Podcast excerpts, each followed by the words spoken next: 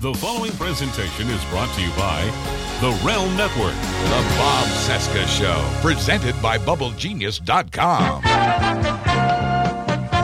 From our nation's capital, it is Thursday, March 7, 2019, and this is the Bob Cesca Show presented by BubbleGenius.com. Hi, hello, my name is Bob. Hello, Bob. Hi. I don't know why I'm talking like that. All right, coming up in today's show, it's the Goth Ninjas. Jody Hamilton from the Stephanie Miller Show is here today, and and the great T Rex David Ferguson is also here, and, and they've started calling themselves the Goth Ninjas. So of course I'm going to steal that.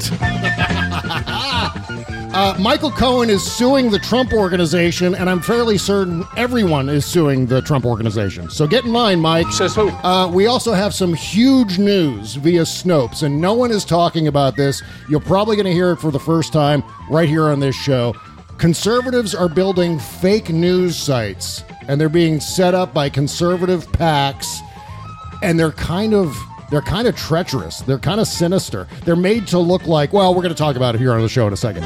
And Paul Manafort's getting sentenced today. Good luck, traitor. Hope you enjoy the rest of your life in prison, right? Too bad. Maybe Don Jr. is going to uh, join you one of these days. Dare to dream, huh? Okay, but enough of all that. Let's talk about Chris Lavoie's Banded Masculine Candles. Banded Masculine Candles are all natural soy wax candles in steel containers with masculine scents like leather, blood orange, and hunting lodge.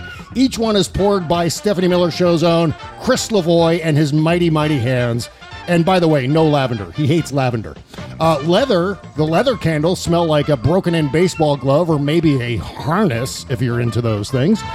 Blood Orange sends a deep, complex citrus scent into the air. Hunting Lodge is a sweet mix of blue spruce and whiskey. Humidor smells like unsmoked pipe tobacco, earthy with hints of cherry and cognac. Campfire brings the scent of a crackling campsite blaze indoors. Roast a marshmallow over it, uh, but don't light your place on fire. Freshly cut grass brings the clean smell of freshly mown lawn indoors without the allergies. Mojito is a fresh mix of mint and lime with just a hint of rum. Yep, Chris is using his bulbous pectorals to create some of the best smelling candles I've ever whiffed. So when you shop, make sure to click the banded masculine link at bobcesca.com. And we get a small commission from every candle you purchase. While you're clicking and shopping, make sure to use our Amazon link just beneath the logo at bobcesca.com. Using our link will take you to the front page of Amazon where you shop as normal, but because you used our link, we receive a small commission on some of your purchases. Thank you in advance. And now, let the cartoons begin. Broadcasting from Resistance headquarters, relentlessly fighting back against the clown dictator and his regime of deplorables. Never give up, never surrender. This is the Bob Cesca Show, presented by BubbleGenius.com. Sean Connery has set a new Jeopardy record with negative $230,000. You think you're pretty smart, don't you, Trebek? What with your dago mustache and your greasy hair? Look, what did I just say about ethnic slurs? And finally, back again, Burt Reynolds in a commanding lead with $14. Hey, hey, uh, check out the podium. Look at this. Mr. Reynolds has apparently changed his name to Turd Ferguson. Yeah, that's right. Turd Ferguson. It's a funny name. Great. Let's take a look at the final board. And the categories are potent potables, sharp things, movies that start with the word Jaws, a petit déjeuner. That category is about French phrases, so let's just skip it. Hey, uh, I speak a little French. You're an ass bite. Pardon my French. Bob Cesca. If you vote for me, all of your wildest dreams will come true. The Bob Cesca Show.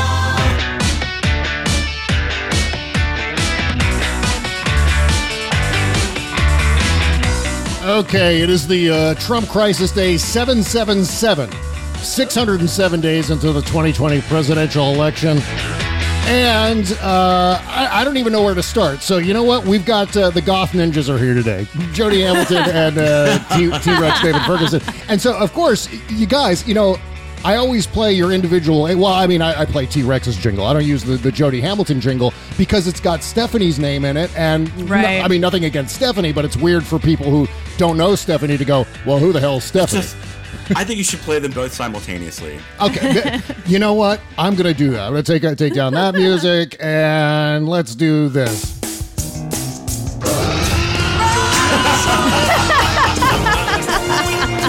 wait a minute! Wait a minute! Wait a minute! Oh my god! All right, so It's glorious. That's It just- fantastic. yeah, okay, yeah. I want. I want that. listeners in your car, at your house, in your earbuds, you're not having a stroke. I just. I just played both jingles together.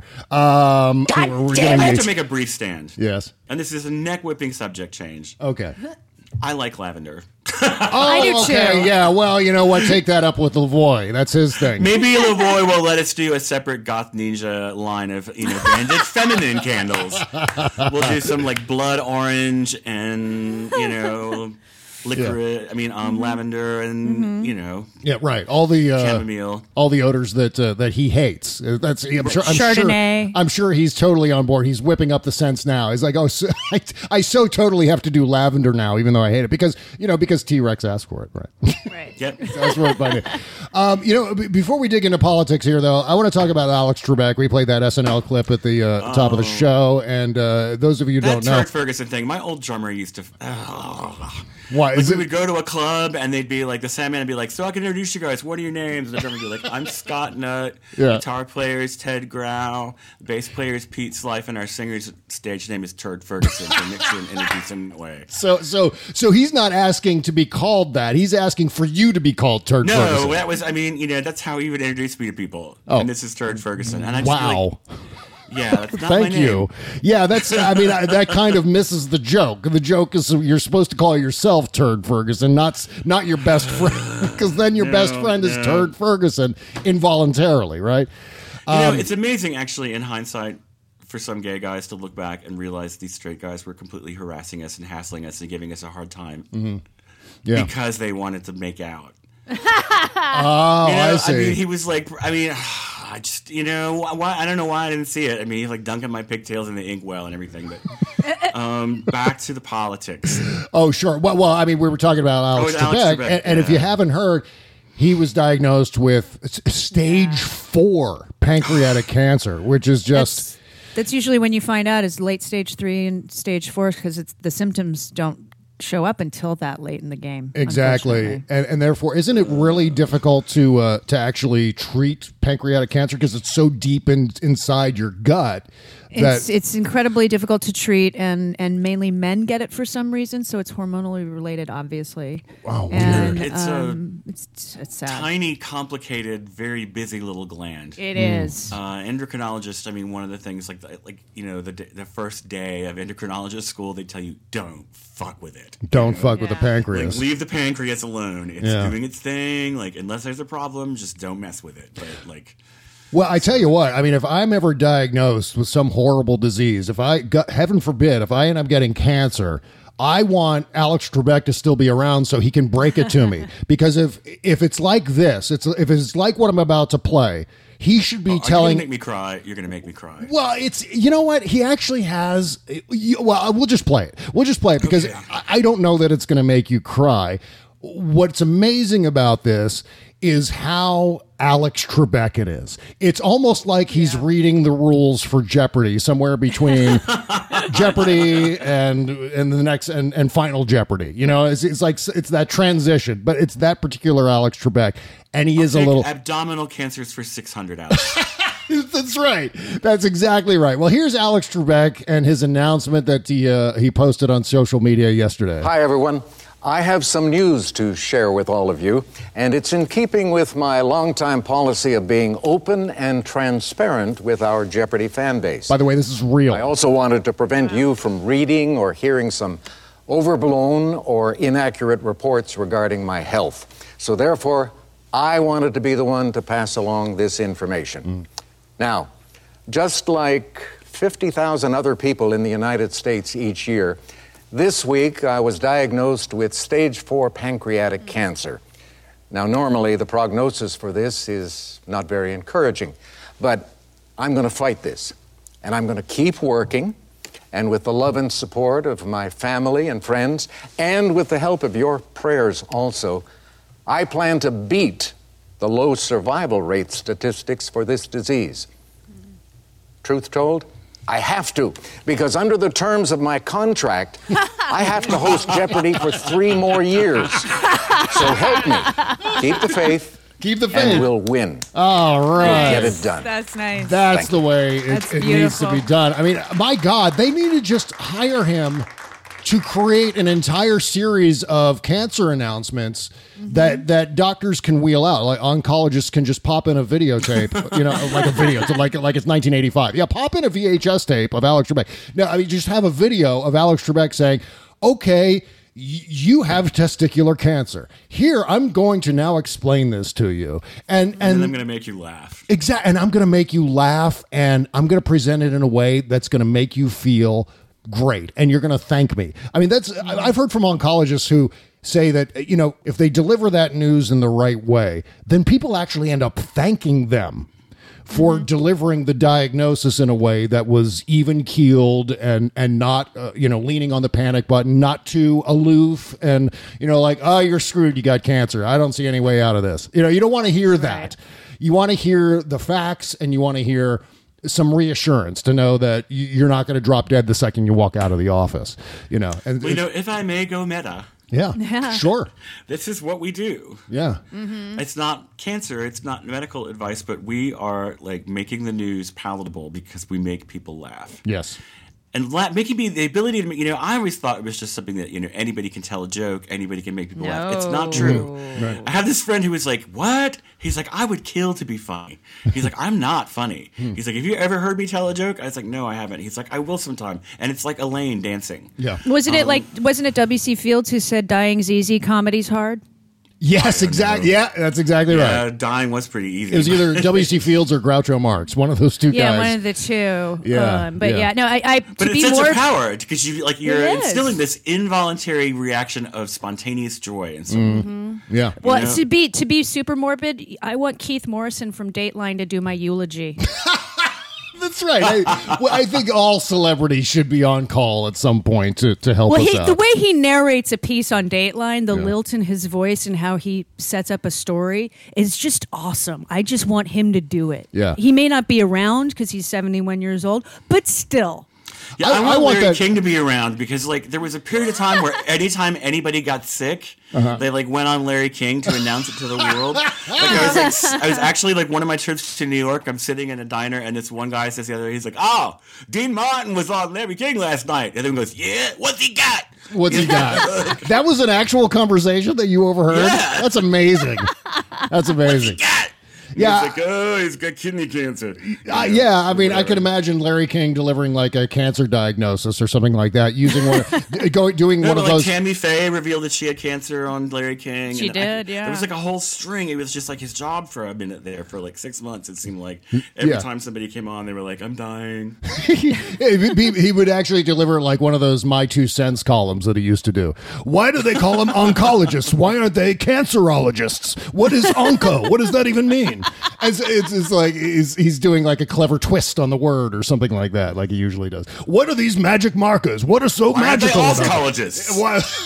What makes magic markers so magical? That's what I want to know. And uh, you know, just like that, you want to hear the cancer diagnosis from someone who's going to, you know, make you smile a little bit. And Rip Alex- Taylor. You know what I, I want a stockpile of? Is, Yeah. Uh, Mike, uh, what's his face when he does the Madison Square Garden, neither square nor a garden. No, exactly right. I'll Yeah. choose the topic. I can never think of one on the spur of the moment, and it's Yeah, so, like a I like a need, coffee talk kind of announcement. Yeah. Yeah. That's it. That's it. That's the name of the sketch, and I, I really just want to be like you know. So you've got pancreatic cancer. Talk amongst yourselves. No, it's got to be something that's like a weird, like you know, there is no pot in pot roast. Discuss. you know, like Global thermonuclear war. Discuss. A brain tumor, neither a brain nor a tumor. Nor tumor. Shit. exactly. Oh my god. Okay, yeah. To move along, moving along here, I, I want to talk about. Uh, I'm so- totally like taking Buzz's advice from on Tuesday. He was like, "We need to laugh more. I'm exhausted." yeah, well, you know, but you know, sometimes it's it's great to laugh and it's great to present those diagnoses with a, a bit of a sense of humor about it. But sometimes sometimes we got to lean on the panic button, and that's what I was doing with that uh, CPAC speech. And I still believe that, that this is a turn for the worse for Donald Trump. Yes, we all know that he's fucking crazy, and we know that he says crazy things. This was next level crazy. Yeah. This is Donald Trump behaving in a way that indicates he is off on some mental snap that that I, I just I don't know I don't what think anybody watched it except the people who were there and you. Yeah that's right I, that's you know, exactly like it Jake Tapper, Chuck Todd, all those people. They've you know they didn't watch it, and they, so like they're not you know the people who are and they're you know the headlines are like Trump gives Mhm. like wide ranging speech. It's like that was not a wide ranging speech. it's Yeah, no. that was a complete. I mean, just the tiny sections I've seen, and I had I can only watch it in like thirty second bursts before I have to stop it because it's so like transmissions from a dying planet Yeah. in another very fucked up dimension. Well, that's I I mean, mean, just th- like I mean that's why we that's why we don't uh, take it as seriously as we should because we're just not watching it anymore because he has worn us down. And I'm not saying there's anything wrong with that. The fact that I was the only person to watch it apparently um, isn't a, isn't necessarily a problem. But the fact is that because he knows that he has been able to by attrition weed out all of the unfriendly uh, viewers and just stick with his little fishbowl of red hats and Trump sycophants and and project directly to them. Um, that's why he continues to get away with this kind of behavior, this ever worsening and disintegrating behavior. He, he does. I mean, he is getting away with behavior that is not. It- it's it's just it's, it's amazing. You can't keep Oh, yeah, getting this is what you're looking with for. Okay. There we go. Here's the real Jesse. He can't keep getting away with it. and he does, and that's a gigantic problem because what he's done is I'm he is good at that, though. He ke- well, he what he does is he keeps establishing a new floor for the presidency. Right. Like this is the range of behavior for a normal president, and it's between somewhere between like Bill Clinton at the most radical. Maybe Obama, somewhere president. between Clinton and Obama in terms of drama and presidential behavior. That was usually the range. But now the range has has deepened to like Obama uh, at the top level as far as no drama and then the, at the bottom at the basement floor of of presidential behavior is Donald Trump with this I, I don't know what it was. This performance art that he was putting by on. now. It's Yeah. in that like secret underground city where they all go in a nuclear war. Yeah, that's right. On the little trains, like it's like this. I mean, the, he is like the bar has been dropped so low. Yeah. that like Satan like hits his head on it when he gets out of bed. Like, Yep. it is like so bad at this point. And I just I look at the Republicans that just continue to write off to sign off on this. Yep. You know, as long as they're getting their like 37 year old, you know, mouth breathing, like you know, death penalty for abortions judges on the bench. You Mhm. know, it's they don't care what happens. Yeah, yeah. Well, I mean, I wrote about this uh, for Salon, and and gratefully, lots of people are reading it. I'm noticing the numbers here, and it's and it's uh, getting circulated quite a bit, and I'm really uh, satisfied by that. But um, one of the paragraphs here in which I'm describing why exactly this behavior is bad, and I think we sometimes lose sight of that. We just say, "Oh, Trump is crazy," but we never really talk about how terribly awful that is and how damaging it is and and and what impact it's really having ultimately on the presidency. Trump is crazy. Yes, he is. Tell And everybody where to find it, Bob. Give them the title so they can Google it, so they can. Like, it is uh, called you're- "Something is Seriously Wrong with Donald Trump." Let's stop kidding ourselves about that. That is the uh, headline at Salon. It's still t- above the And fold, I've more seen or less. people complain about that headline before they read the piece, which drives me insane. Oh, I know. Yeah, that always happens. That always And, happens. um, they it's like jump. we, yes, we know something is seriously wrong with Donald Trump, but you please read the piece. It's Really Right. good writing, Right. And he really, mm-hmm. I mean, Well, this, I mean, jumping to conclusions is the problem. That's the problem I want to address right here because I did a paragraph here about baby boomer Trump voters. And I'm not saying baby boomers, period. I'm saying Right. baby boomers who voted for Donald Trump. And I was making the point that baby boomers who voted for Donald Trump raised so many of, of our generation, Generation X, with certain values. How to surround ourselves, I wrote here, how to surround ourselves with people of strong character, modesty, and goodwill, the ideals of contrition, sportsmanship, expertise, rationality, and reason.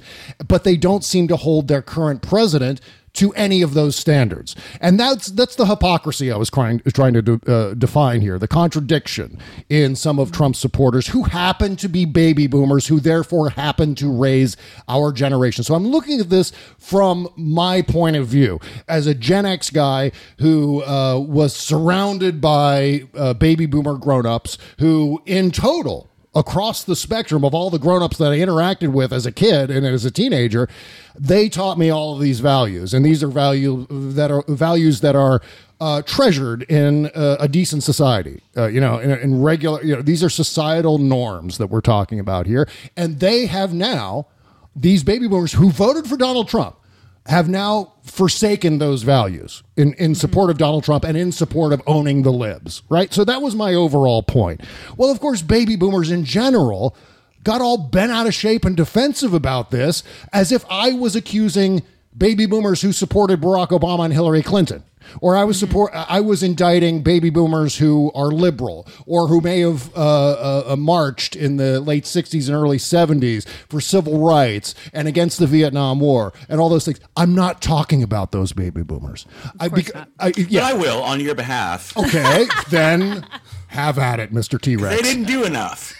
Like that's- you know, we should not still be having. They should have hammered down the right of abortion forever and ever. And Yeah. I mean, just like, and they're still fucking it up. So it's just like, okay, baby boomers, like if you if you want, show me that you're not horrible. Right. I see exactly I'm what you're saying. I'm the, the, my whole thing with the baby boomers is that they are so like I am the cosmos. Yeah. You know, they think they invented teenage rebellion. They think they invented rock. Well, I mean, black baby boomers did invent rock and roll, but like, I mean, you know, and they just take credit for everything, and they, you know, they they talk about the greatest generation, which is really just them talking about themselves through their parents' eyes, and it's just. Yeah. Like, Like, uh, but my main problem is that I feel like they're like, okay, now we're dying, so the planet's coming with us. That's true. And by the way, you can find T-Rex and send him all of your angry emails at patreon.com slash the T-Rex report. Um, uh, well, I you know what happened yesterday? I had people yelling at each other back and forth on a thread about Bernie. Yeah. Um, Oh, and I, shit. like- Good luck I was with like, that. Well, while you're here, why don't you guys subscribe to my podcast? And Good I, like, move. put links to the podcast on the thread, and it was just like tumbleweeds. Crickets after that. Just not. That's oh, this one guy was like getting ready to. I could tell he was winding up to give me like six and a half paragraphs, and I was like, "Stop." I was like a "Before you do conversation ender. go put five dollars in my in my Patreon fund because Mm-hmm. like I you know I'm not gonna if you're gonna do this whole standing for Bernie thing on my wall you're gonna have to pay me for it. right. Oh, I was called a limousine liberal yesterday by one of our ex listeners who started listening again, but I'm a limousine liberal, so what the hell do I know? Oh my god! And I got this hilarious uh, uh, troll who posted a thing on Reddit that was just more like a manifesto against me. It was amazing to read. Um, it- you know, it just That it- means you're you're doing it right. You know that, right? Oh, exactly, exactly. And I love this shit. I love it because the things that I love as far as hate mail are the ones that just attack me personally. The the ones that I take seriously are Bob, you were factually wrong about this and you misspelled this word and that word. Those That's are the ones that I go, "Oh shit." But the one exactly right, Jody. It, the ones that uh, I take uh, without any seriousness whatsoever, the ones that I actually find extraordinarily entertaining are like this one that I got and it's just like yeah, essentially it's the usual shit. Like I write for a pedophile site, which is Salon. So, I mean, Salon published a, an article one time by a guy who claimed to be a, a pedophile, and so now all of the Oh, trolls. that was in they- their like clickbait phase If they were like, I am a terrible, terrible person. Please click this. Yeah, yeah.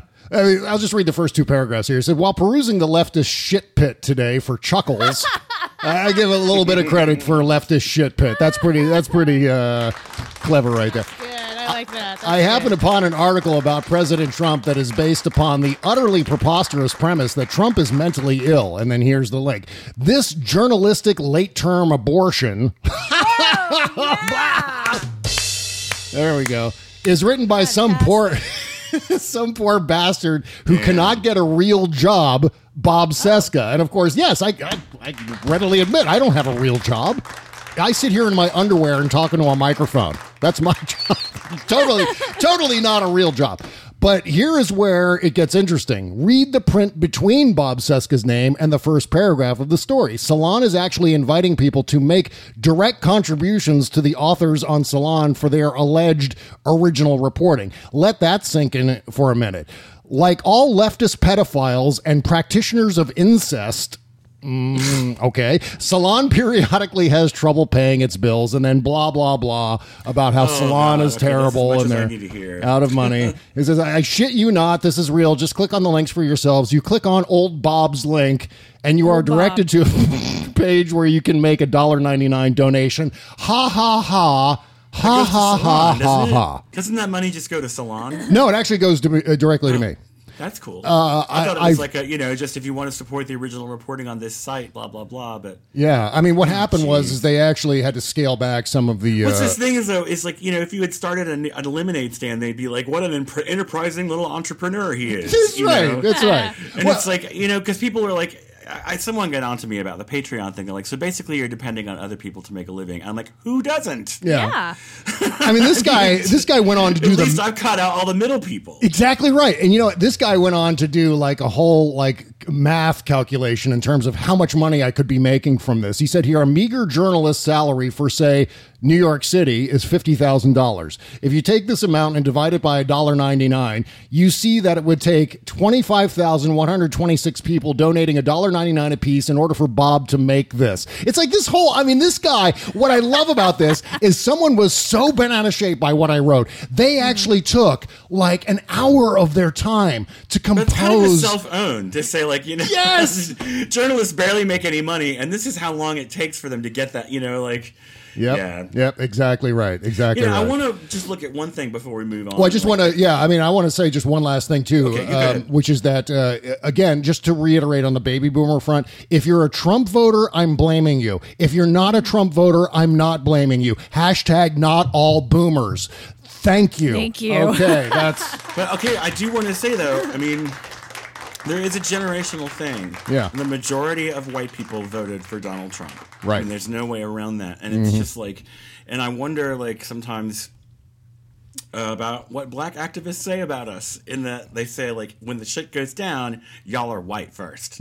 yeah. you know and um, we need to you know monitor for those behaviors in ourselves i don't think like us trio of progressives are particularly guilty of it but you know your brain will trick you because racism is the default software that's been installed on all of us. Yeah. Mm-hmm. you know i mean it's like the internet explorer of the american brain. And you know and many people have not upgraded. And when you call them on things they think that you're telling them that they're a bad person when we're, all you're saying is what you just said or what you know this con- is racist. Yeah. Mm-hmm. like and i'm trying to help. I'm Well- not you know i'm not saying you're evil or beyond help. And this is i'm okay I'm just i'm going to quickly this is my soapbox and i'll get right off of it but like i know that they know they're wrong Mhm. racists know they're wrong but it's Mhm. just like smoking or drinking or doing meth it's like you know it's hurting you but it makes you feel better Yeah, exactly. Exactly. so like that's you know I, I was listening to Buzz talking about like how do we reach these people? How do we reach these people? And at some point we just have to turn to them and be like, I know that you know it's wrong. Mhm. This vicious joy you get out of quote unquote owning the libs hurts the country and it's hurting you. yeah. Yeah. It's time for an intervention. Like I know it makes you feel good, but it's poison. Mm. Yeah, Um, yeah. I mean, you know, in fact, I mean, there are some at the core of Trump's support who you, you're exactly right, and Buzz is exactly right. You're never going to change those people, but I do believe that there are people, uh, Jody, that who are right on the fringes of that, and who still can be convinced because, as we've seen from the polling, there is a differential of I don't know, ten percent between the the ceiling and the floor of. Uh, of the Trump approval numbers. So you got like a range of 35 to 45%. That's 10% of people who are swinging wildly into Trump's support and then against Trump, depending on what's going on. And I feel like those people are are bendable. Like we can We- yeah. Yeah, if we present things in the right way, Junkies we call can those people chippers. Exactly- exactly. Weekend heroin users. Exactly exactly right and you know um, as far as the not all boomers thing uh, jody i'm sure you've run into this on countless occasions you're writing about women's issues and so on and and you get b- butthurt men who are like why do Oh, you, God, yeah. why do you hate all men and you've got to come back and say what is what is the response to that it's not all men right I know. I, I posted something. I think I, I quoted Kimberly on something on Facebook, and, and Yeah. guys that are total allies, right? Normally got all sensitive, and I'm like, it's on you guys to figure out why you're so upset with what I wrote. Yes, yes, exactly right. And she gets It's not on me to help you. It's not on me to help you. You need to figure out why you're upset, and then once you figure that out, you'll know why we posted what we posted. And really, I mean, as you guys, and I, I know, um, I think you're teamed up, Jody, with uh, with Kimberly and several others. I think Alyssa Milano is teamed up too on this front, where you guys are pushing uh, the the Equal The Rights ERA. Yeah, because we're so close to getting that. Uh. Come getting on, that- Arizona. exactly finally ratified and so i think all of that kind of shit is just going to ramp up like a thousandfold between now and actual ratification so um, i don't envy you from a counterattack point of view of what you're going to be Well, facing from the incels and all the rest of them Well, somebody somebody posted something, and it had to do with racism versus or bigotry against another race versus um, uh, sexism, and it was basically if somebody tells you that that's offensive, believe them. Yeah. Exactly right. Uh, uh, Yeah. Again, it's first of all, you can never be more offended than the victim, uh, and- Right. And and and, ex- and exactly what you you know being accused of racism is just as bad as racism? Right. Aren't you the racist when you accuse Exactly. racism? If you bring up racism, you're the racist. What? Oh, that makes me want to die. yeah. Why do you have to break everything down into racial terms? It's like, well, because you did. We're Like, just- and that whole thing with Mark Meadows, you know, and oh, go ahead. yeah. Oh no, no. I was going to mm. say well, Mark Meadows is. I didn't get to crazy. adequately address this on the roundtable, and I just was like, I, the thing that was so disgusting about that is he brings this pet black person in, mm-hmm. mm-hmm. stands him there with no agency, just like here, stand up so that people can see you. Don't say anything. Yeah. Yeah, she wasn't allowed to speak you or know, anything. you're like the token, and then you know, and he got called on it by Representative Tlaib, and then he has an emotional meltdown. He's like, mm-hmm. I just, I'm, I'm so hurt. Yeah. and then he turns and he's like, some of my best friends are black. Yeah. And then he puts poor Elijah Cummings. He's like, Elijah Cummings, my black prop friend, help me against these charges of using a black person as a prop. Yeah, it's complete privilege. It's privilege, is what that is. Yeah. It's the way Donald just Trump wanted behaves to too. Strangle him. Entitlement and privilege, and they feel like, um, uh, you know, this is the way I was raised. So why are you indicting me because of the way I was raised? It's just like this. Because who- you were raised wrong, Senator. yeah, this woe is me, congressman. why me, whining uh, behavior, which is just utterly repulsive from people who are routinely calling out liberals for being snowflakes and so on. I just can't Well, I feel stand like that. Rush Limbaugh is the patient zero. oh yeah, I He's agree. just this angry, twitching bed sore locked in his studio and at the bottom of his mansion complex where he never comes out. And he just, it's just like they're id, they're like twitching, angry boil Yeah. that they can't not scratch. It's just. Oh, yeah. Matt. Oh, my That's God. Vivid, I guess. Yeah, it's Um, it's gross, but exactly right. Yeah, I mean, lately I've been calling Donald Trump a festering carbuncle, which is pretty gross if you think about what a carbuncle It is is. That yeah, is that's disgusting, really Bob. gross. You Now guys- my It's like- retina hurts. Yeah, he's the carbuncle. He's in the herpes sore family. you know, like there's like there's the, there's like pimples and infections and boils, Yes. and then there's their sort of viral, scabby, painful things like shingles. That's Donald Trump. so do- what you're saying is T Rex is that Donald Trump is in the herpes spectrum, somewhere Yes. in there. and we're, what we're talking about specifically is If you've had chickenpox. you're supposed to be immune to him, but it just doesn't work. no, you're not. If you've had chickenpox, you're more likely to get oh, shingles. that's It's right, the complete right. opposite. yeah, exactly. do we exact- get, do we need to get re-immunized against measles? Can someone in the audience tell me that in the comments? I thought it was a lifelong immunization. I thought it was thought- lifelong. Yeah, Yeah. It's, it, yeah. I think it's lifelong. I, I believe I'm mumps. I didn't get that. I just got one shingle shot instead of the two because apparently I'm allergic to it. So I'm only half prevented for that. Oh So God. we'll see. Yeah, you're Better part. than I, I got to go get the shingles immunization. I'm going to talk to the pharmacist and be like, "Do I need to renew anything?" I'm pretty sure, you know, just because, like, I mean, some people I know that some viruses don't work forever. Herd immunity is a fairly approximate, like, 92 to 96 percent effective thing, and like, Mm-hmm. if measles comes tearing through, I, I, I don't know. I just, I don't know. I want more information. Yeah, and by all means, if you do end up with measles, T Rex, what you do is you uh, make sure to post lots of close-up photographs of the measles blisters and everything like that on Facebook because I don't, I don't get enough. It's gonna be horrible. I, there's places I can't scratch with these little arms.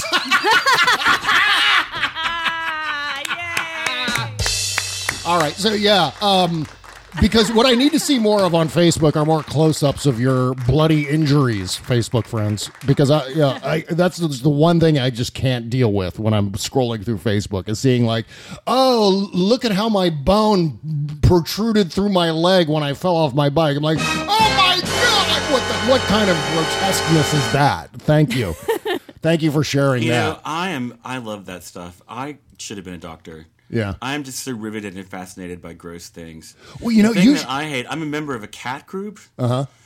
that people will post pictures the day that they put their cat down. Oh no. Not of the dead cat usually, but you know, like this is my 19 year old boy. He crossed the Rainbow Bridge today, and there's at least one a day. And so you're just like, Yeah. cute cat Ah. picture, cute cat picture, and then something rips your heart out in front of you, and it's just like, Yeah.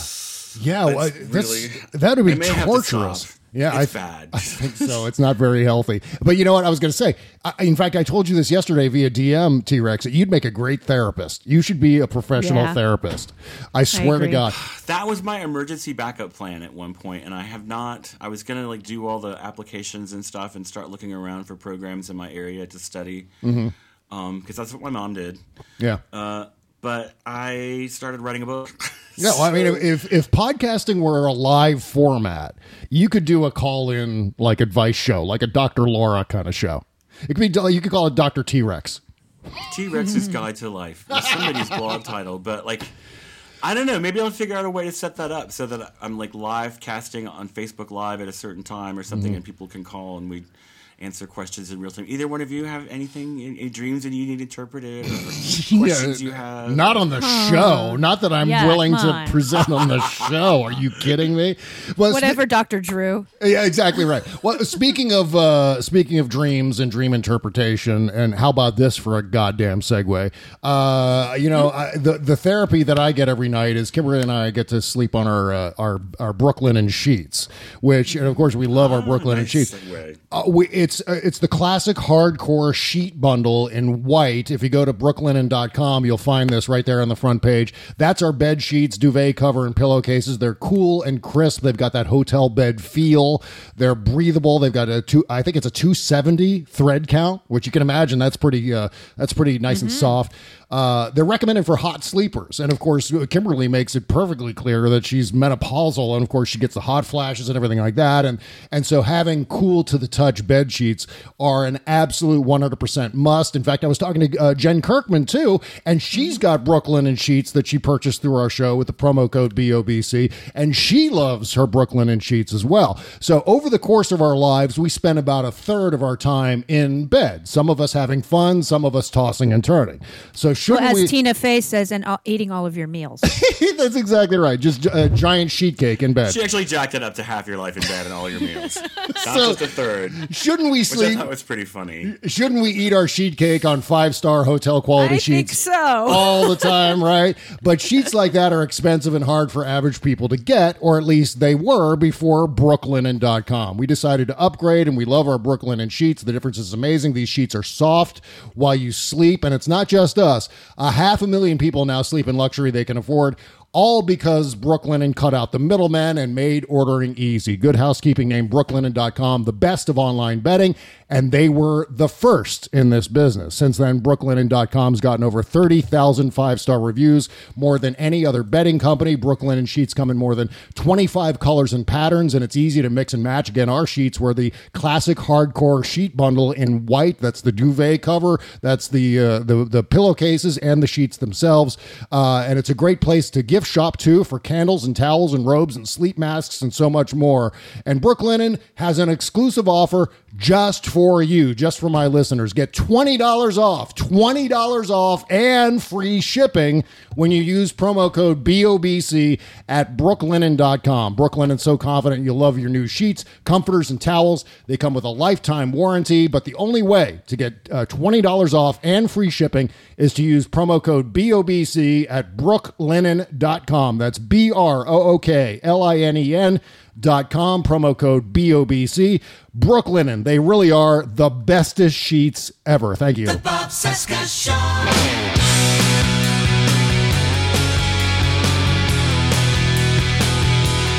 The Bob Cesca Show, presented by BubbleGenius.com. thank you Buzz. We're here with Jody. We're here with T-Rex it's a huge show today. Uh, okay let's see Goth ninjas. The Goth Ninjas. I love that. I love that. I love that. In fact, I'm going to make that the name of Stealthy, already in black, bored as hell. I'm gonna Goth make. ninjas. I'm gonna make. Oh my God, we need a jingle for the Goth Ninjas. That's what we Yeah, need. Rocky Mountain Mike, get on it. yeah, Mike. Hello. All right. Um, in What fact, would that I, be to the tune of Bela Lugosi's dead? oh, you know what? We even have a Bela Lugosi drop here on the show. Fuck you! There's Bela Lugosi. There Thank we you. go. Yeah, that's uh, Fuck you! well, Martin Landau is Bela Lugosi, but close I enough. met him right after he did that. Jody's, you know, name drop of the day. Oh, you know what? I don't have my hooray for Hollywood music because uh, otherwise, well, I could play your. There's your- okay. Jody's name dropping. There we go. What you looking for? She's talking to celebrities because she's a attention whore. I don't know what. That, that's, go. that is awful. I can't believe. Why did I say that about? I didn't You mean did to so say. good. I'm just looking for a rhyme, That and I was am awesome. I am so no, white. I like that. Come on, Mike, get on it. No, uh, I was actually. It's, there was many more celebrities at this particular event, and I was still smoking at the time. Mm-hmm. And he's walking in in front of my mother and me, and I wanted to smoke, so I said, "Mom, you go sit down. I'll hang out." And there's Marty Landau smoking, and I said, "Hi, Mr. Landau." He said, "Nice and, and you're you." ca- and you're calling him Marty. You're calling him Marty. That's uh. Do you also call Robert De Niro Bobby? no, Uh, there's our. You don't do that to. Mr. De Niro. There we go. And so I asked, I said, can I stand here and smoke with you? We don't do that to Mr. De Niro. We don't do that to Mr. De Niro. That's the name of the show, by the way. Mr. De Niro. Oh shit, that's right. I was gonna call it Goth Ninjas, We don't but do that to Mr. De Niro. I'm gonna We have to. that to Uh, Mr. De Niro. I'm gonna have to flip a coin on the name of the show today. All right. But no, so I asked Mr. Landau, I said, can I, do you mind if I s- stand here and smoke next to you? He goes, why, why me? And I said, because you're famous. They mo- won't make you put it out, so they won't make me if I'm near you. There you go. Holy shit, that's a great story. That's good Martin Landau thinking. Uh, uh, having a smoke with Martin Landau. That's great. God, I miss smoking. Me I too. don't. Me I don't too. anymore. I've been quit almost 18 years, though, so. Yeah. It almost extincted me. Uh, yeah. Well, yes, it did almost extincted you, T Rex. I uh yeah, I went for a good 17 years uh smoking a, a pack a day. Well, because Same I'm here. because I'm smart. Me too. Mm. Actually, hey, hey, smoking killed uh, Luke Perry because apparently he was a heavy smoker. Oh really? Yeah, cuz it can sometimes do that, right, T-Rex? Mm-hmm. It can sometimes yeah, I mean because Clots, baby. They're not pretty. yeah, was I mean was that directly because of smoking or was that your diet and believe that's- smoking that's- or genetic or what? What was going? For me, on? it was a combination of smoking and gen- and a, ge- a genetic disposition to high cholesterol, and then there's Mm. a particular formation Mm. in my heart that's just like my twin brother's heart and my dad's heart and his brother's heart. Oh, my God. Um, where stuff just collects. It's Wow. like there's a bend that like you know gunk gets in there, and so now I'm taking blood thinners Mm. and cholesterol medicine, and running, and you know cleaning up my diet. Mm. Some Yeah. Yeah. Wow, No, yeah, Jesus. yeah. According to according to what I heard, that's how Luke Perry passed away was because he was apparently a heavy smoker, and that will do it at 52 years old. I mean, he's barely older than I am. So Yeah, you know, we were talking about that, uh, Kim- Kimberly and I, uh, just in the context of Gen X. It's like, oh shit, the Gen X people are starting to die now too, and but I mean, not just die, but die of old people things. Like, Well, I have bursitis. We You know, that. everybody's acting like Oh, yeah, that's right, bursitis. big deal when our friends start dying, but we're Gen X. Our friends died of AIDS. That, Yeah, one of my that's friends did. true. It's Yeah, true. you're right. This is you're not right. a new thing for me. Like, Yeah. oh, someone's dead. Yeah, I'm. You know, let me get my black Yeah. suit. It's never really. It's always pressed. yeah. Oh Well, it's yeah, just like I've, the- al- I've got like three funeral outfits always ready to go. Yeah, and the people I know who are Gen X who died usually f- well, died like you know uh, suicide or like like Ches with an overdose and so on. It's just like, uh, yeah. But now it's like old people things we're starting to Right. see now. So great. So yeah, like my bursitis, which I inflamed the other day when I tripped and fell. Ah, suck it up, Gen Xers. You know, okay, let's talk about Michael Cohen's magical suitcase of "fuck you, Trump." No kidding. Uh, hauled I'm into picturing Congress. it as a Mary Poppins bag. Like he's he's pulling out like a magical paper shredder that unshreds documents. You know, and Or like Felix big- the cat. Remember big- Felix the cat, Right. the wonderful, wonderful Yeah, cat? yeah, in his bag Oh of tricks. man, yeah. It's just like a A- big. a, a lamp with a green shade on it to read by. You know, See, I'm just I'm imagining Michael Cohen descending into the uh, the congressional an office umbrella. building with an umbrella. Yes, exactly. With you know soot on his face maybe, and he's got the big Mm-hmm. hoop skirt. Oh man, that's that's a hilarious image. Um, but you know, so who's Dick Van Dyke in this scenario? oh Dick Mueller? Van M- Mueller would have to be. Dick, I think so. It can't. Can he dance? It can't be Lanny Davis. Lanny Davis doesn't get to be Dick Van Dyke. Um, but anyway, so so he uh, turned up at, at Congress yesterday in Congress uh, for the what is it, the House Intelligence Committee, with all kinds of new documents showing that uh, that Trump's legal team edited his congressional testimony to show that uh, you know to, to basically p- present a lie to Congress, and this was uh, information that was authored by uh, uh, Donald Trump's legal team. Which again, I go back to that breaking news story. I, I, I would lay five bucks if it's in crayon. the edits. well, I mean, crayon I would mean, be. Jay Sekulow is such a stupid man. Donald Trump's notes are all in his own feces. That's how he That's uh, true. marks That those is things up. But um, you know, it goes back to that story from three weeks ago or so when uh, we thought it. You know, we had a smoking gun where the story was that uh, Michael Cohen was asked to lie. Uh, by Donald Trump, uh, right in advance of his congressional Mm-hmm. testimony, and it looks like that's actually true. Um, No, I heard that Rudy Giuliani's team? denying it. Giuliani's denying it, so now they want uh, uh, Com- Elijah Cummings to call Michael Cohen back to see if he's telling the truth. Why not call Giuliani to Congress to see if he's telling the truth about not doing that? Yeah. I'm getting to see a pattern. He's like Nosferudi. He rises on the full moon. like every four weeks, out he comes to spread disinformation and you know drain people's blood. Yeah. Just this horrible ghoul. Yeah, I mean, don't trust anything that he says. Right, right. It, it's it's 'Cause funny he's because really like he's only existing as an agent of chaos. He's doing Yes, a Russian exactly. style. I mean, it's amazing because he does. He only emerges like once a month or something Mm-hmm. like that, and maybe when maybe it has to do with the moon cycles or something like that. Do Like you have a nice Halloween organ or any sound effects? it's like when there's a full moon, Rudy emerges and uh, and, and then just and then starts doing his. uh, oh, here comes Here you Rudy. It's a- yeah, yeah. Oh, look, it's a full moon. America! Bring out Vlad Rudy. Dracul. yeah, and so and it's just uh, like anytime he enters the discussion at all, it just gets completely shit stupid. Yeah, it really, really does. And I, I wonder if what he's doing is refueling his stupid tanks, like between appearances. Like, okay, With well, vodka? yeah, Rudy's gone I too mean, you far. saw that thing in the New Yorker that said that he was like they were trying to reel him back in because he was getting drunk and then doing press. Mhm. They were like, we have to schedule Rudy's press earlier in the day because the later it gets, the drunker he gets. Yeah, and it's kind of amazing that even Donald Trump thinks Rudy Giuliani's batshit crazy. And and that's I mean it's amazing to know that, especially considering that uh, that Trump himself is crazy. Trump is crazy. Thank you, Mr. Trump.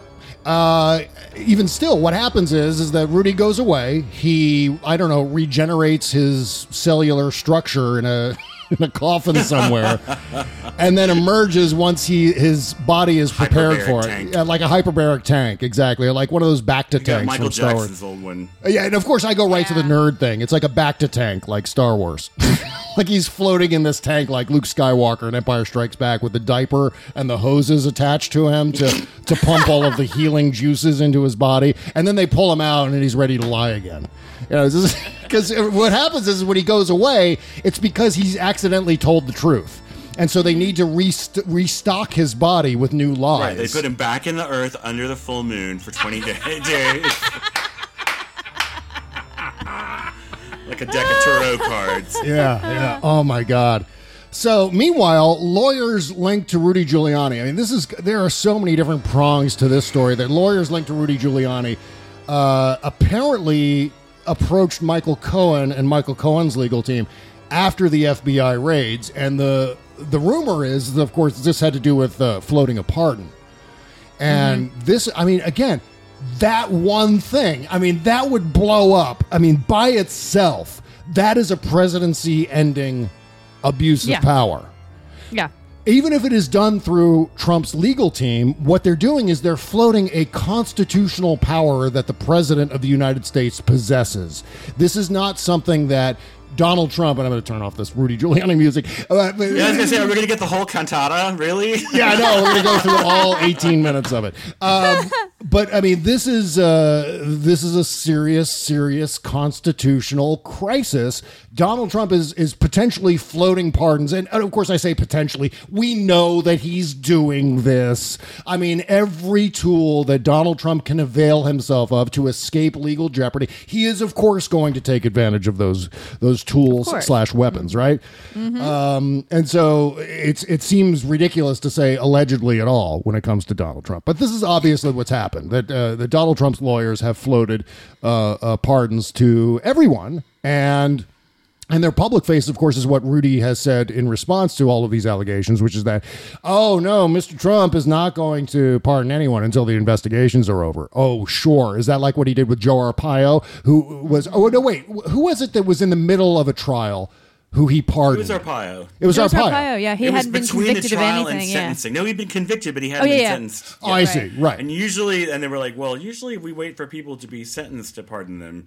And he was just like, no, pardon him now. Yeah, yeah. He just I didn't, want to make a political point. exactly. You want to Um, say, look, look, look what I can do. That's what his his whole point of that was. Looky what I have. I have the power to say you're pardoned. I have the power to make all of those mean fake news people go away. I can own the libs with my pardon power. That in of itself is an abuse of power. I, you know, I hope some of those pardons are really looked at. Not just in terms of the ones he's floating, but in terms of the ones that he's already granted. Like, what, what's the quid pro quo here? I don't know that Donald Trump does Uh, you anything know, in a vacuum. Arpaio needs to be like held in a tent in the desert in pink underwear for the rest of his life. I mean, for what he did to those people. Yeah. It's just, Yeah. I mean, it was like total sadism. And he just, I, I, like, the pardon thing, and then he's going to like run for, he lost his election. Thank, thank Arizona for that. But it just, oh my God. Yeah. And thank Alabama for taking down Roy Moore. Mhm. I'm, Yeah. I'm like reliving that right now in like chapter six of my book because I was watching Finding or Leaving Neverland. Oh my God! Was that was that triggering about- for you? Was uh was the Neverland? I Neverland? hate to use that word. Yeah. Because it's so like, but I mean, yeah, I'm a sex abuse survivor, and it brought up a lot of stuff. But Yeah. it was. I'm, the thing that brought up more though was covering Roy Moore Mm. when I worked at my over at Brand X, my old job. Yeah. Um, and I remember, like the day the Washington Post thing came out, I was reading that one woman's description of what Moore did to her when she was 14, and I'm like suddenly having these like sensory flooding things of like the smell of Old Spice deodorant and like a dish of change on a dresser, and I'm like, oh my god, I'm having flashbacks. Like Yeah. this is like. And I told my editor, or not my editor, I, I told a, a superior that I was like, I'd really rather not write about this. It's Mhm. kind of upsetting. And they were like, we don't care what's going on in your personal life. Yeah. We have a deadline.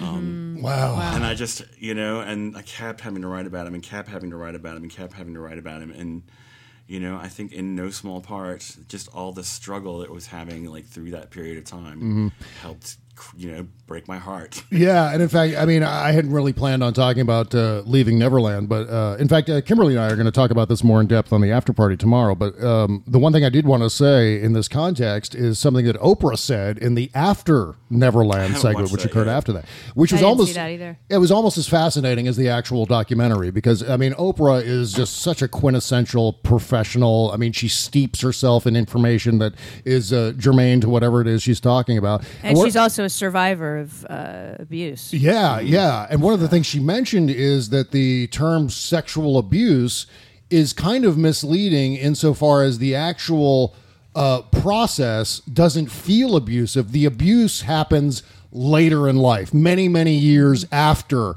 the sexual contact has taken place. And I thought that was a fascinating insight and is actually.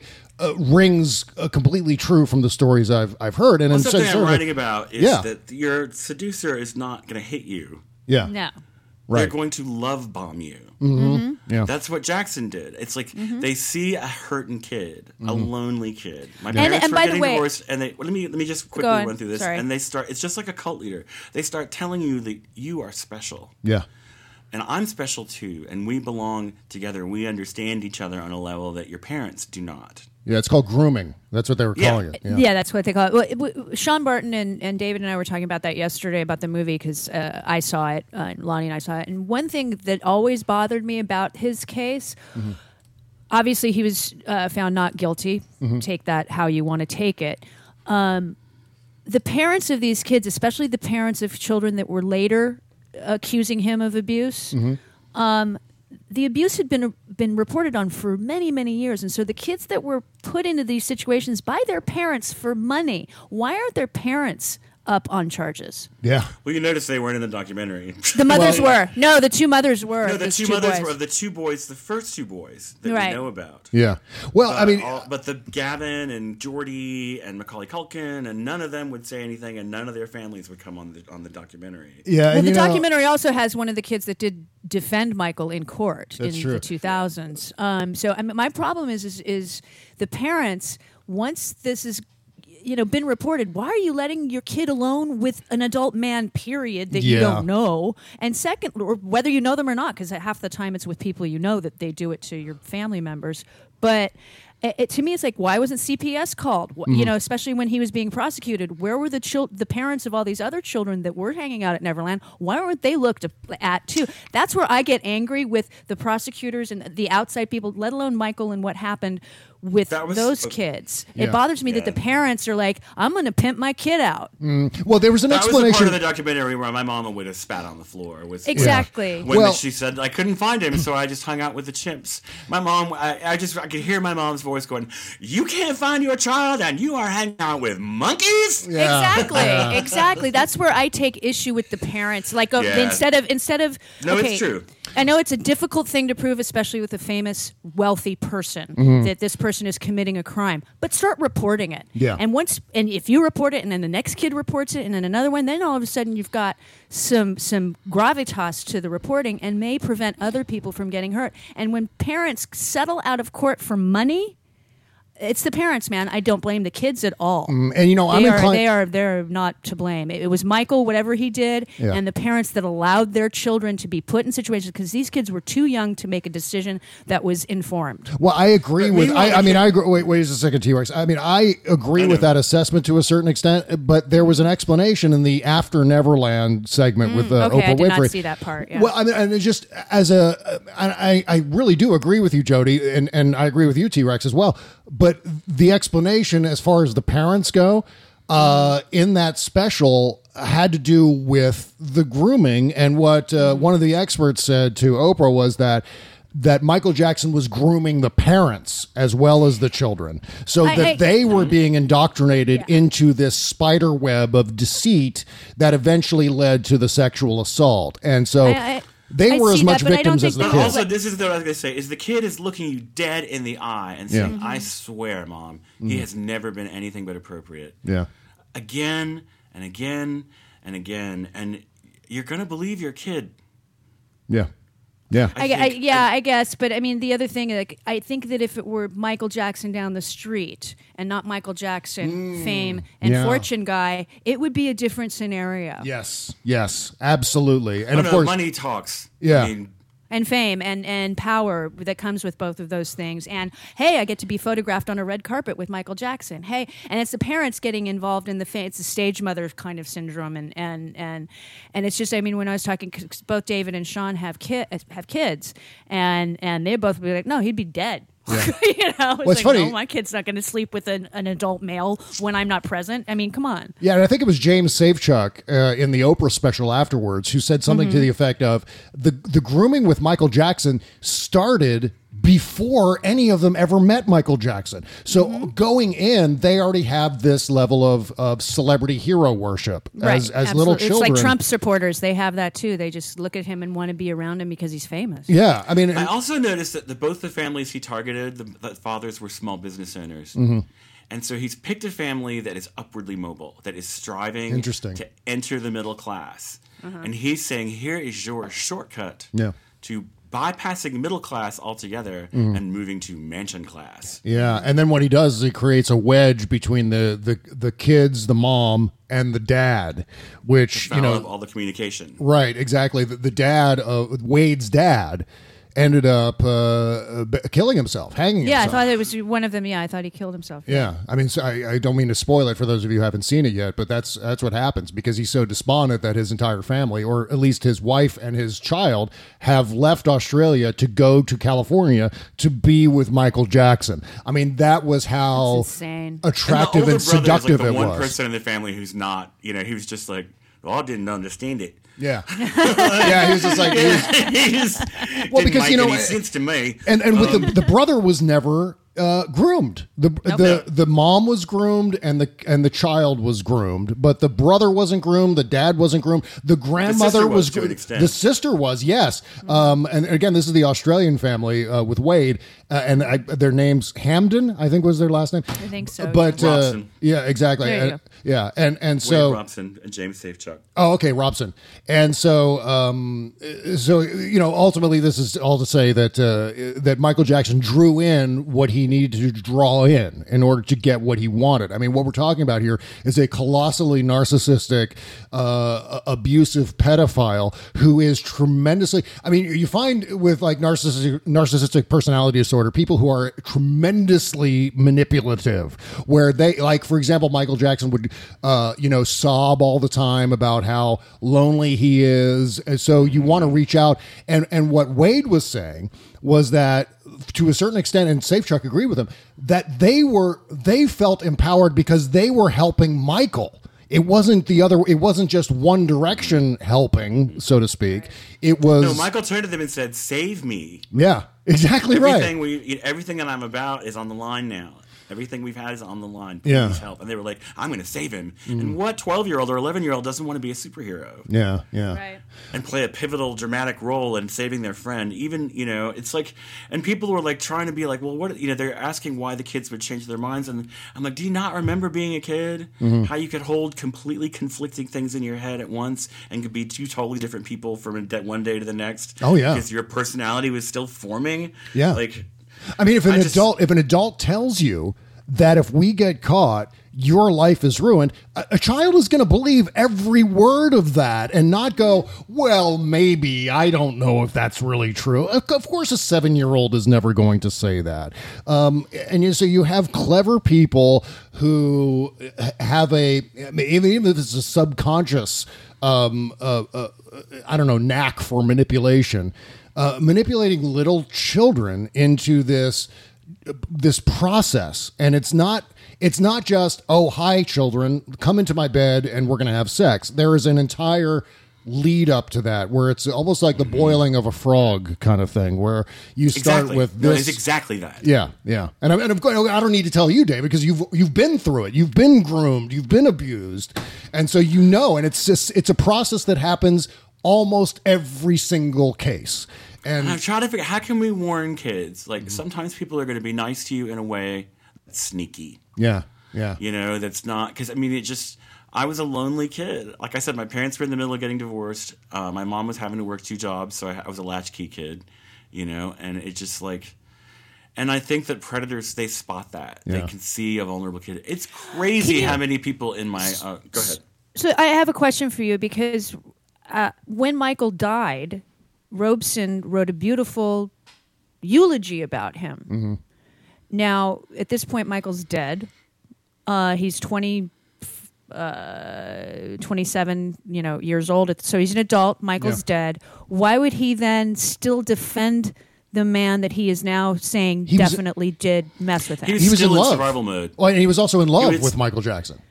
Oh, he okay. hadn't started there processing. He Yeah. hadn't Had- processed it. Okay. Like, Okay. It was when he started to have that major breakdown.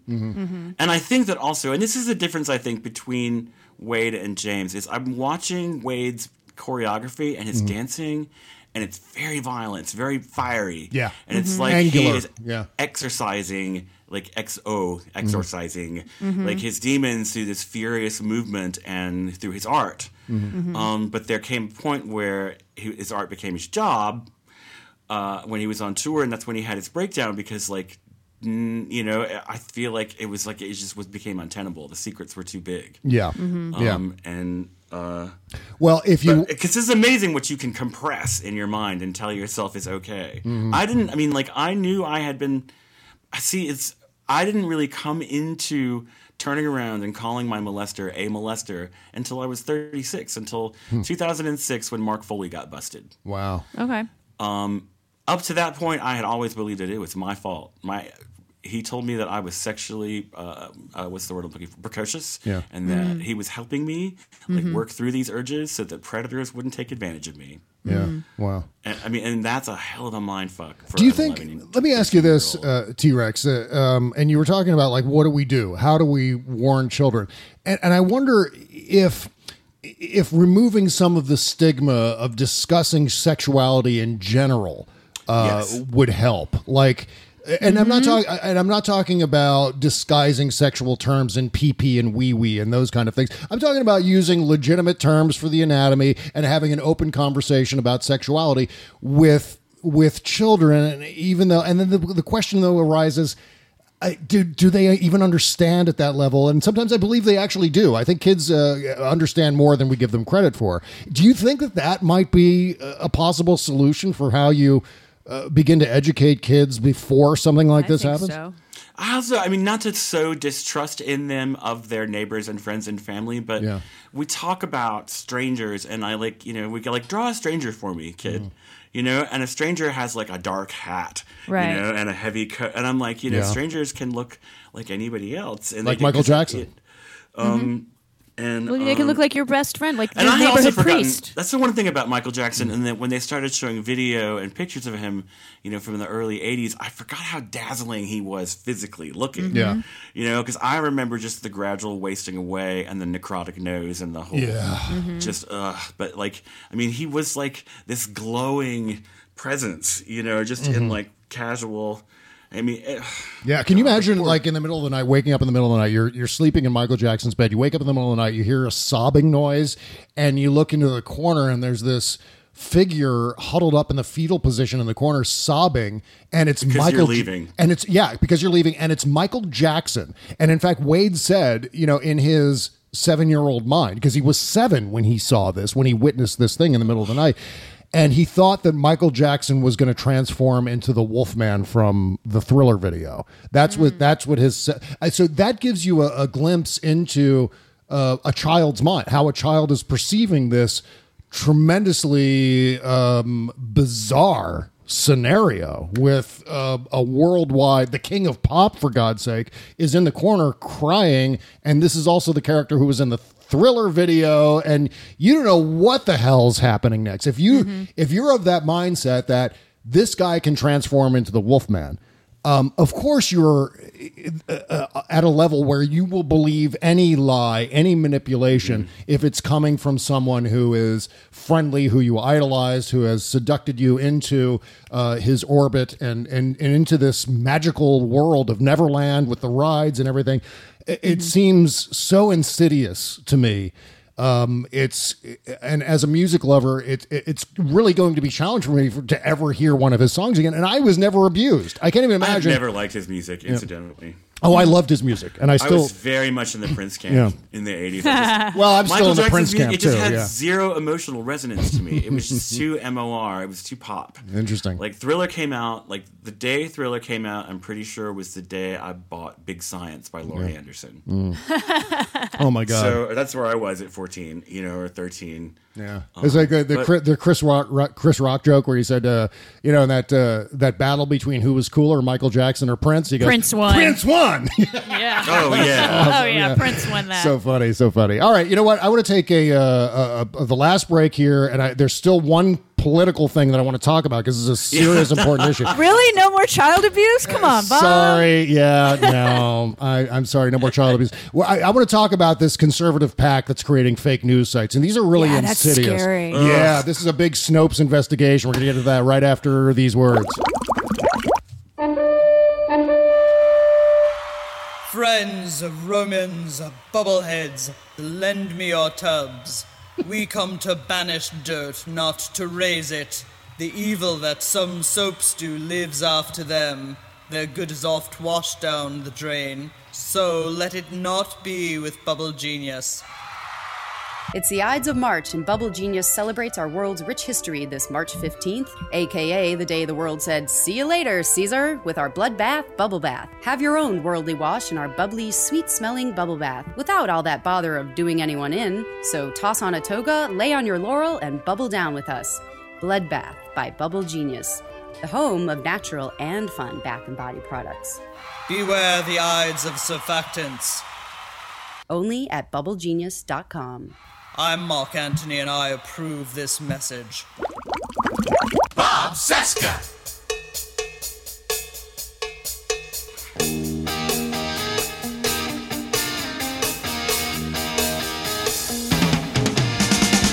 This is the Bob Cesca Show, presented by BubbleGenius.com. Okay, it's our big Thursday show. no. No, no, I'm going to have a hard time playing uh, Michael Jackson music after. I mean, I, I mean, I knew about all of the charges. I mean, I was aware of what was going on with Michael Jackson, but um, watching that uh, two-part documentary on HBO is just like, oh my god, I can't do just- it. Can't do it.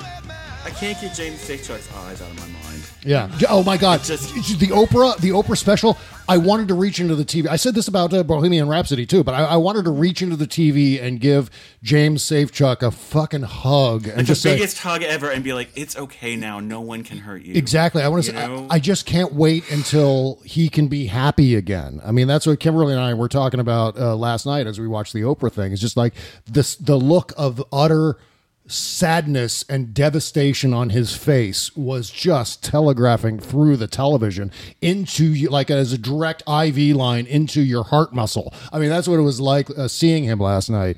And uh, boy, I, I hope he finds his happiness. I hope one of these days he can actually uh, move on with his life. He's got a wife. He's got a son. He sure seems to have nailed it on the Yeah. wife, you know, question though. Like, Yeah, that's in true. spite of everything, his judgment on that seems to have been a one because she seems really smart, Yes. and really flexible and adaptable, and Mhm. like she's just like, all right, I will rise to this challenge. Right.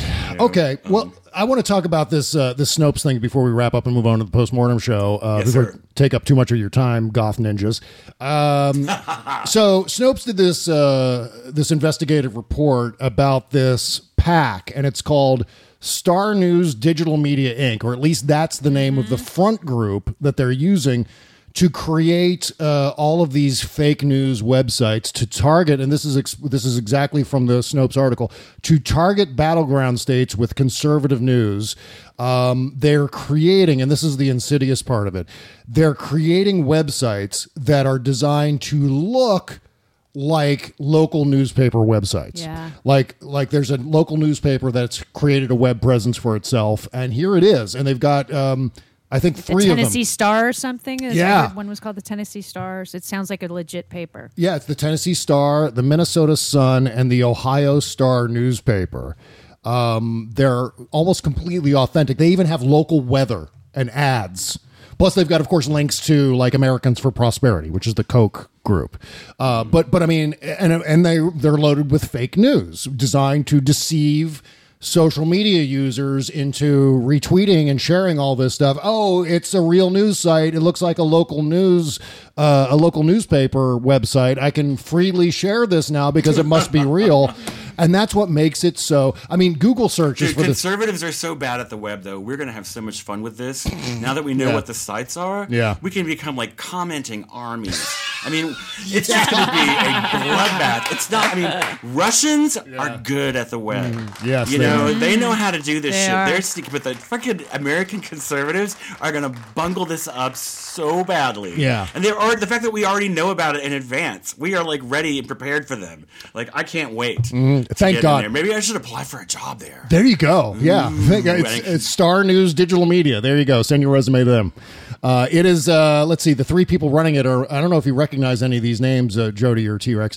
Michael Patrick Leahy. Uh, I do. St- Steve, uh, do you, do you recognize that name? Yeah, I do. Yeah. Uh, Steve Gill and Christina Botteri.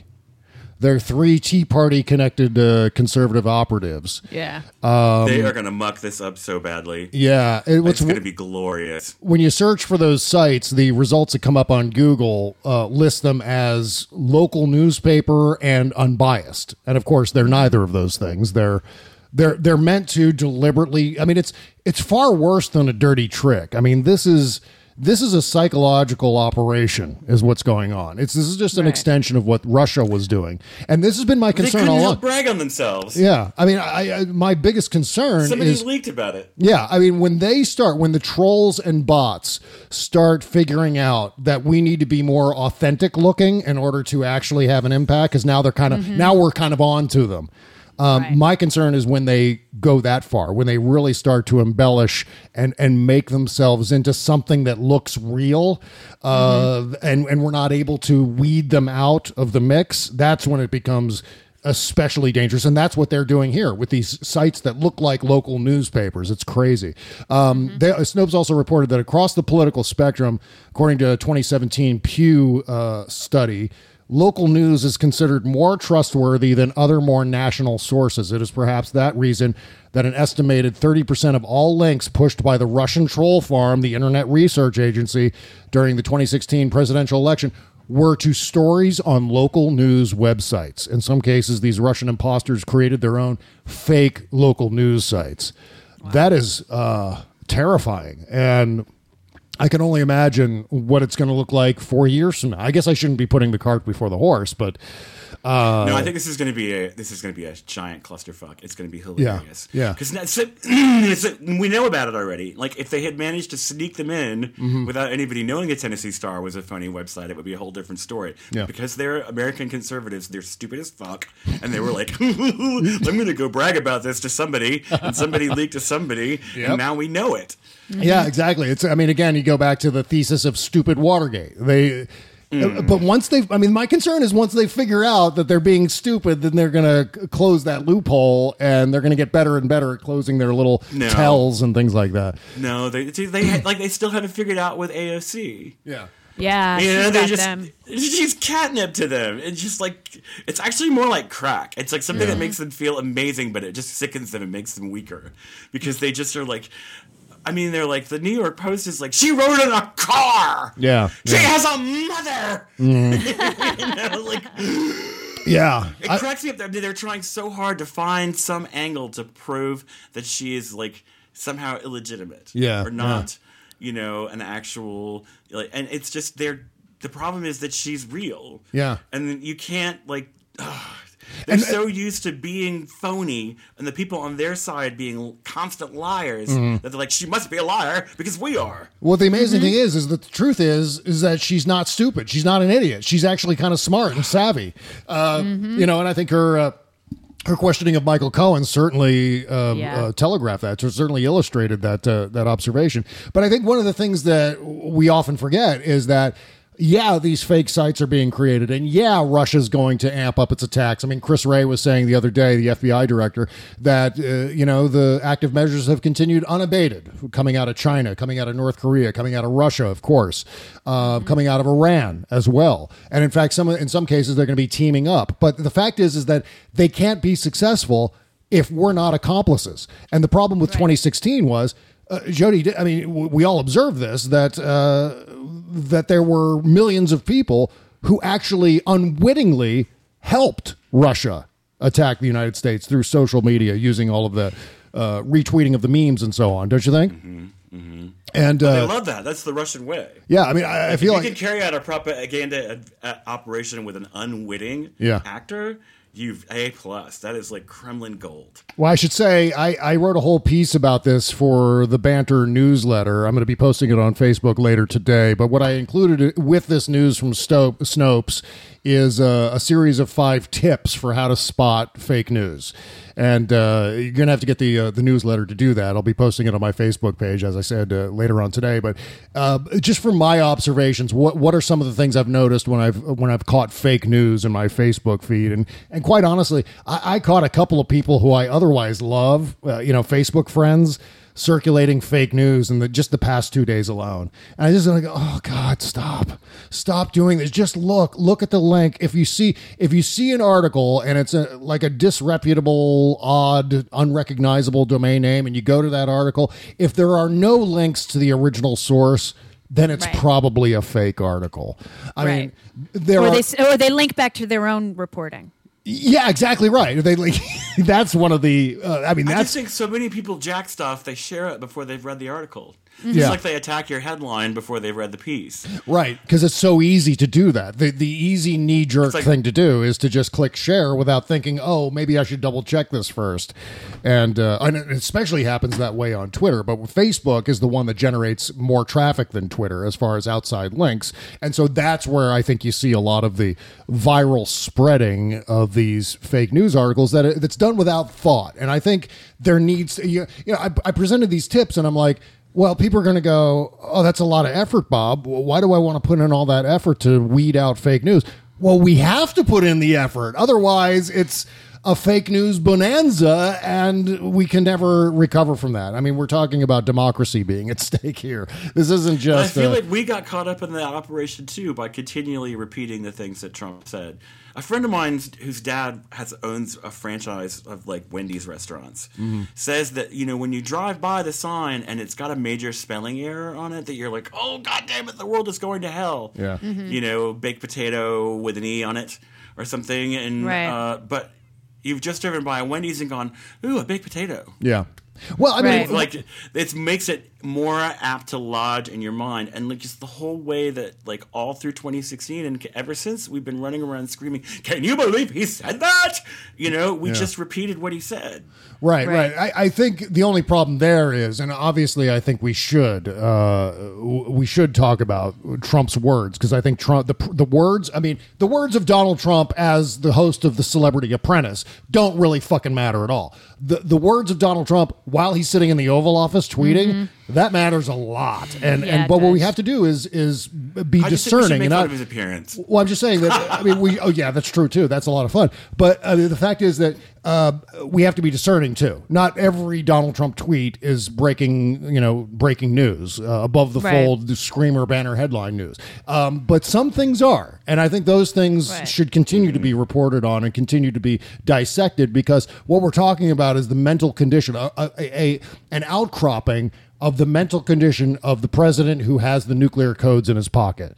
And is he leading us toward this place where he's going to snap and start firing rockets? I mean, that's just my, that's my biggest concern because this is a guy mm-hmm. who's only being protected by the office of the presidency uh, now, and that's the only thing keeping him out of federal prison. Quite honestly, and so Right. he is going to do And the SDNY, I mean, I don't even care about that. yeah, well, I mean, he is going to do whatever he has to do uh, using the, the levers of power at his disposal to keep himself out of federal prison. And my concern is anything goes. And so monitoring his mental state by seeing how badly he's going to destroy the whole notion of being presidential, I think that's a pretty good indicator.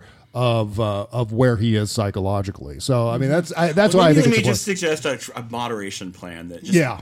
You know how they're like one day a week you're vegetarian like Right. maybe like one Yeah. in every six Trump outrage stories you Mhm. just stop and Oh, put yeah. it down Yeah. and put up a success story about AOC or Yep. Nancy Pelosi or something instead and get our narratives out there Yeah. um because to me just uh, like a huge part of like he dictates the native the narrative by keeping us talking about him Yeah, but then And again, you're we totally are- right that we need to keep an eye on him. Yeah. And part of what I'm freaked out about, and you got my frantic, I was, you know, emails when I, or messages when I was listening to the Tuesday show that I was like, it's already too late. We're moving too slow. He's gonna, you know, I remember. because really, because the Russians have like anticipated every weakness in the system before we did. Like that Mhm. whole thing with the court filing, where they were like. Oh, I think it was uh, Deripaska Mm-hmm. getting sued, and they used that uh, they got they wrote that completely just ridiculous brief that everybody made fun of Yeah. because they quoted cartoon characters and comics. You know the case I'm talking about, right? Mhm. But what I the think so. whole thing was actually about Mhm. was then getting access to Mueller's discovery, right. which they then took, altered slightly. And put on the web as, Mhm. as leaked documents from Mueller that were actually disinformation. Yeah. So, like, and that they took advantage of the American system process of discovery, which is a legal right. And I Mhm. just, I, s- I feel like the fact that it's taking so long for anyone to do anything about Trump is exactly what they want, and I just Mm-hmm. Yeah. like that's what freaks me out. Yeah. I feel like we need to get Malcolm Nance on the phone and be like, Malcolm, do something, hold Yeah. a fire alarm. Oh yeah, You I mean, if you want Malcolm Nance, though, you better be prepared to panic because I mean he's telling it like it is on that front, and and I, I so totally. It's like my it's like Alex Trebek. Malcolm Nance is our personal Alex Trebek. He's giving it to us straight in a way. Oh, then again, Trebek was a little bit more soothing, I think, with his presentation uh, than Malcolm usually is. But you know, still same same uh, same end game and all that. All right, you know, I want to talk about Lawrence O'Donnell had an interesting analysis about the checks that Donald Trump cut to Michael Cohen. Uh, some of which came from the Oval Office, by the way. I just want to make sure that's perfectly underscored that Donald Trump is paying off porn stars from the Oval Office. The Family Values Party, ladies and gentlemen. Thank you very much. Um, I'll talk about that coming up here on the postmortem show. We're going to do an abbreviated postmortem show because we're now, I don't know, an hour and 20 minutes into the free show. So we've gone on a long, long time, and that's okay. But uh, uh, I, I don't want to keep Jody and, and T Rex throughout the entire Thursday. Uh, okay, so postmortem show coming up next. T Rex, you can listen to T Rex's podcast at patreon.com slash the T Rex report. Uh, Jody Hamilton can be heard at from dash the dash bunker.com. That is her po- podcast, From the Bunker, and also on Twitter at From the Bunker Junior. Um, and you can listen to Jody Hamilton every Tuesday on the Stephanie Miller Show at stephaniemiller.com. All right. Uh, Let Kimberly me Jo- plug my book. Yeah, I, oh I'm yeah. writing yeah. a book. By the way, it's yeah. Widowmaker. Yes, the chapters of surviving a heart attack. chapter of uh, uh, uh, T Rex's book is up on uh, uh, what is it? Patreon.com slash the T Rex report. It's for subscribers only. Perfect. All- you know, a dollar a month is nothing. You'll barely feel it. I There you go. And I think it's pretty good. We're on chapter five now. Everyone can afford twelve dollars a year. I swear to God. Yeah. All right, Kimberly Johnson's at patreon.com slash start me up. The postmortem show is next. We'll see you over at bobcescashow.com. Take care, folks. Bye bye.